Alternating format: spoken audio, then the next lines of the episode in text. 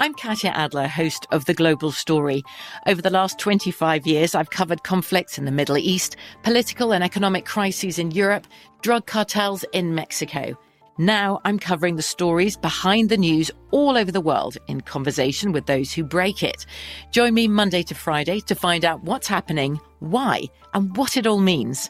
Follow the global story from the BBC wherever you listen to podcasts. The Kakadu plum is an Australian native superfood containing 100 times more vitamin C than oranges. So why have you never heard of it? PR. No one's drinking a Kakadu smoothie? I'm JB Smooth, and that was a full episode of my new podcast, Straightforward, inspired by guaranteed straightforward pricing from AT&T Fiber. Get what you want without the complicated. AT&T Fiber, live like a gigillionaire. Available wherever you get your podcast. Limited availability in select areas. Visit AT&T.com slash hypergig for details. As the number one audio company, iHeartMedia gives you access to all. Every audience, live conversations, trusted influencers, and the insights and data you need to grow. iHeartMedia is your access company. Go to iHeartResults.com for more.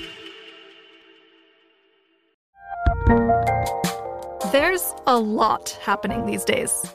But I have just the thing to get you up to speed on what matters without taking too much of your time. The Seven from the Washington Post is a podcast that gives you the seven most important and interesting stories, and we always try to save room for something fun. You get it all in about seven minutes or less. I'm Hannah Jewell. I'll get you caught up with the seven every weekday. So follow the seven right now.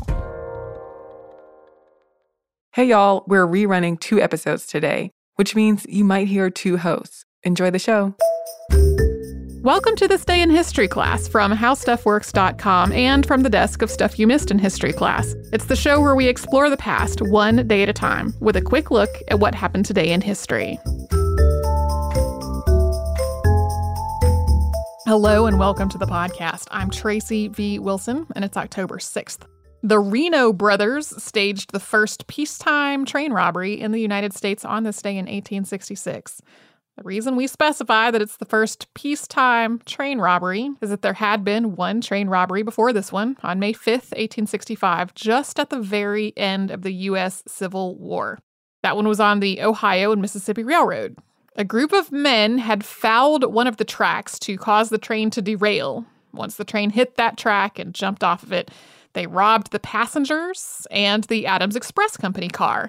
Today, Adams Express Company is an equity fund, but at the time, it was an express company that delivered letters and packages.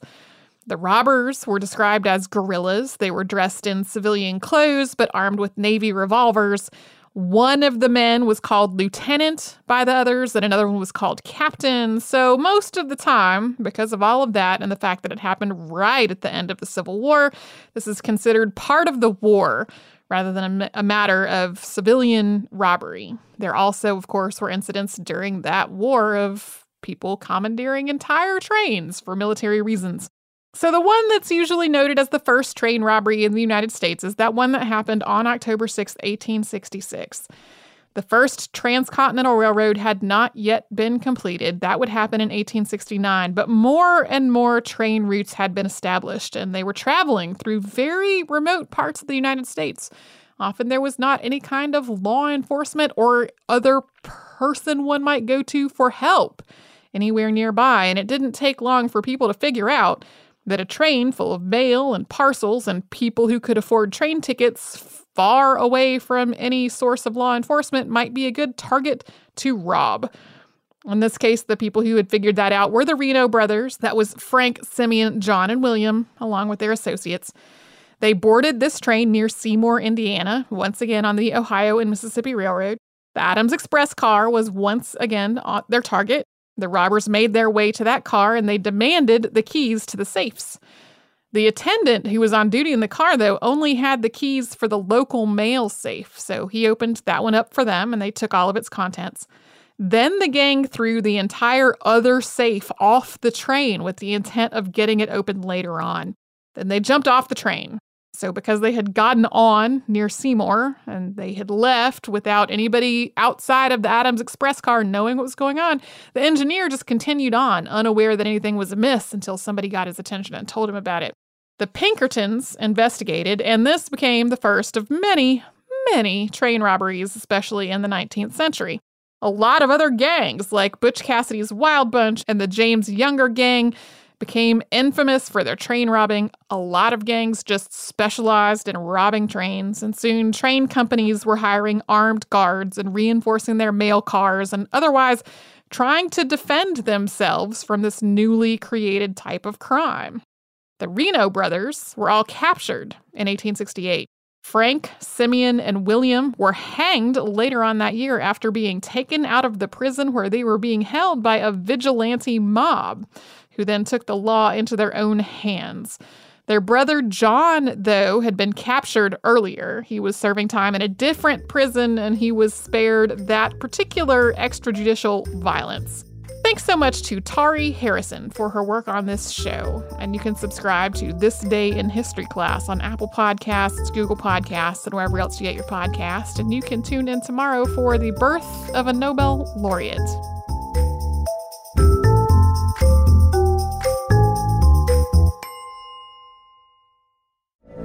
From BBC Radio 4, Britain's biggest paranormal podcast is going on a road trip. I thought in that moment, oh my God, we've summoned something from this board.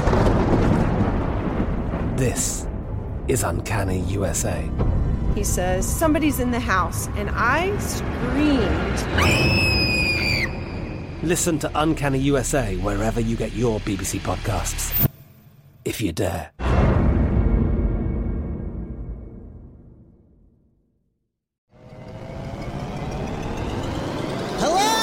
Acclaimed comics writer and notorious Scott Summers hater, Rosie Knight. Well, hello, Emmy winning podcaster and totally unbiased Targaryen royal supporter, Jason Concepcion. Rosie, somehow the X Ray Vision podcast has returned. It feels so good. It does. And like always, we'll be here every week covering the wide world of TV, movies, comics, and geek culture. That's right. We'll be talking about Batman, heroes of that stature, and of course, We'll be inviting our friends in the industry to come geek out with us and share stories. We'll hear from TV writers, from actors, comics creators, pop culture critics, and more. Nothing is off the table because geek culture is pop culture. And we can't wait to share our love of it all with you every single week. Listen to X Ray Vision on the iHeartRadio app, Apple Podcasts, or wherever you get your podcasts.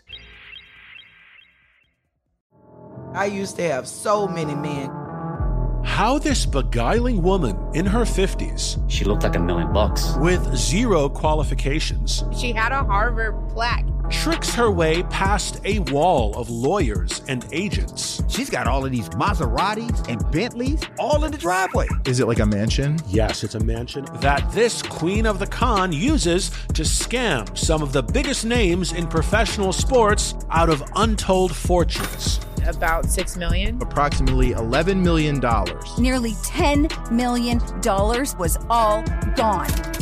Employing whatever means necessary to bleed her victims dry. She would probably have sex with one of her clients. Hide your money in your old rich man because she is on the prowl. Listen to Queen of the Con, Season 5, The Athlete Whisperer, on the iHeartRadio app, Apple Podcasts, or wherever you get your podcasts.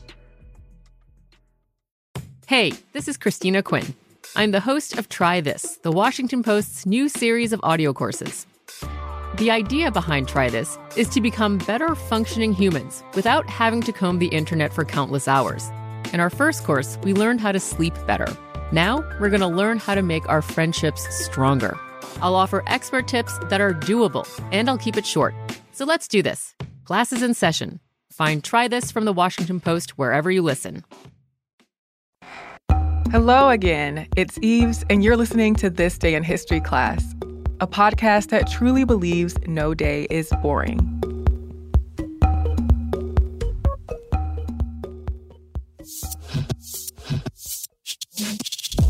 The day was October 6, 1908. Austria Hungary informed the Ottoman Empire of its annexation of Bosnia and Herzegovina. This announcement set off what's known as the Bosnian Crisis, a period of conflict between Austria Hungary and the Ottoman Empire. Under the 1878 Treaty of Berlin, Austria Hungary gained the right to occupy and administer the Ottoman Empire's provinces of Bosnia and Herzegovina and the Sanjak of Novi Pazar. But Austria Hungary always had its sights set on permanent possession of the provinces. Bosnia and Herzegovina were widely sought after, but Austria Hungary put a lot of work into developing infrastructure, mines, factories, agriculture, and schools in Bosnia and Herzegovina. At the same time, ethnic and religious conflict grew within Bosnia and Herzegovina, and groups in the two provinces displayed nationalist ambitions. The Young Turk Revolution broke out in the Ottoman Empire in 1908, and it restored the Ottoman Constitution of 1876 and revived the Ottoman Parliament. Vienna was afraid that the new authorities in the government of the Ottoman Empire would try to restore Ottoman political power in Bosnia and Herzegovina. As a pro Russia Serbia vied for control over the Sanjak of Novi Pazar and Bosnia and Herzegovina, Russia itself was destabilized after defeat in the Russo Japanese War. Foreign Minister of Austria Hungary, Alois Graf Lexa von Aehrenthal, saw an opportunity for Austria Hungary to assert its dominance in the Balkans. Austria Hungary's ambassador to Russia, Leopold Graf Berchtold, set up a meeting between Aehrenthal and the Russian Minister of Foreign Affairs, Alexander Petrovich Izvolskis, in September of 1908 at Buchlau in Moravia. What actually happened at the meeting is up for debate as no minutes of the meeting were released. Izvolsky said that Russia would not object to the annexation, and in exchange, Austria Hungary would not object to open the Bosporus and Dardanelles Straits to Russian warships. Izvolsky insisted on an international conference before the annexation took place. But on October 6th, the day after Bulgaria declared its independence from the Ottoman Empire, Emperor Franz Joseph I of Austria announced that it was annexing Bosnia and Herzegovina. The withdrawal of the Austro Hungarian army from the Sanjak of Novi Pazar was also announced. But Izvolsky was not expecting the annexation to happen so soon. He said that Aehrenthal did not tell him the date of annexation and that he did not know Austria Hungary planned on executing it before the matter was settled with other political powers. Opposition to the annexation erupted in Europe, Russia, and the Balkans. France, Britain, and Italy protested the annexation. Pan Slavic nationalists throughout Europe were unhappy with the announcement. Serbia insisted that Austria Hungary cede part of the Sanjak of Novi Pazar to them, and Izvolsky supported them. But Austria Hungary, backed by Germany, threatened to invade Serbia. At the end of the Bosnian crisis, Austria Hungary seemed to have come out on top. After a boycott of Austro Hungarian goods caused commercial losses, Austria Hungary ended up paying an indemnity to the Ottomans and alienating many from Austrian policy. But the Ottoman Empire recognized the annexation, which Russia and Serbia accepted in March of 1909. The next month, the Treaty of Berlin was amended to accept the annexation. The nations managed to avoid war, but tense relations between Austria Hungary, Russia, and Serbia after the latter two faced such humiliation remained and contributed to the outbreak of World War I in 1914. I'm Eve Jeffcoat, and hopefully, you know a little more about history today than you did yesterday. If you have any burning questions or comments, you can leave us a note at TDIHC Podcast on Twitter, Facebook, or Instagram. Or you can go the old fashioned route and send us an email at thisday at iheartmedia.com. Thanks for tuning in, and we'll catch you tomorrow, same place.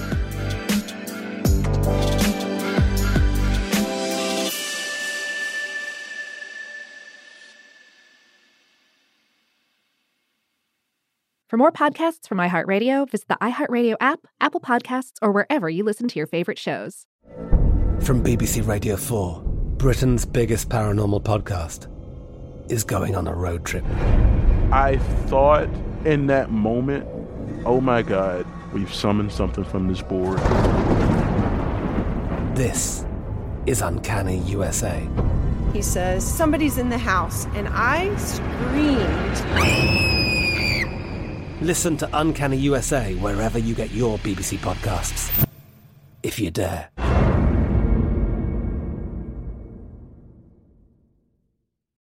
Listen to the highly anticipated 100th episode of Tank and J. Valentine's R&B Money podcast with artist Chris Brown even working with you from Keri Hilson, Adonis. Mm-hmm. Back in the day, I was 15, 14 doing that album. So like I said, I was in school like, Yeah. okay, this is how you do it. This is how you make a song. There's a verse, a pre-chorus, and then a hook. I didn't know none of that. You learned that over a summer, bro. That's what it felt like. That's what it felt like. Listen to R&B Money on the Black Effect Podcast Network, iHeartRadio app, or wherever you get your podcasts.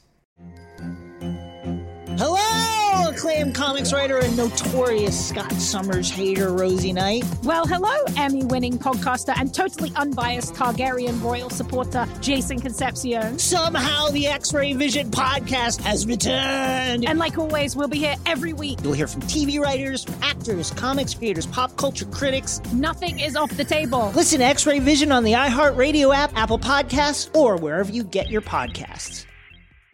Imagine you're a fly on the wall at a dinner between the mafia, the CIA, and the KGB. That's where my new podcast begins. This is Neil Strauss, host of To Live and Die in LA, and I wanted to quickly tell you about an intense new series about a dangerous spy taught to seduce men for their secrets and sometimes their lives. From Tenderfoot TV, this is To Die For. To Die For is available now. Listen for free on the iHeartRadio app, Apple Podcasts, or wherever you get your podcasts.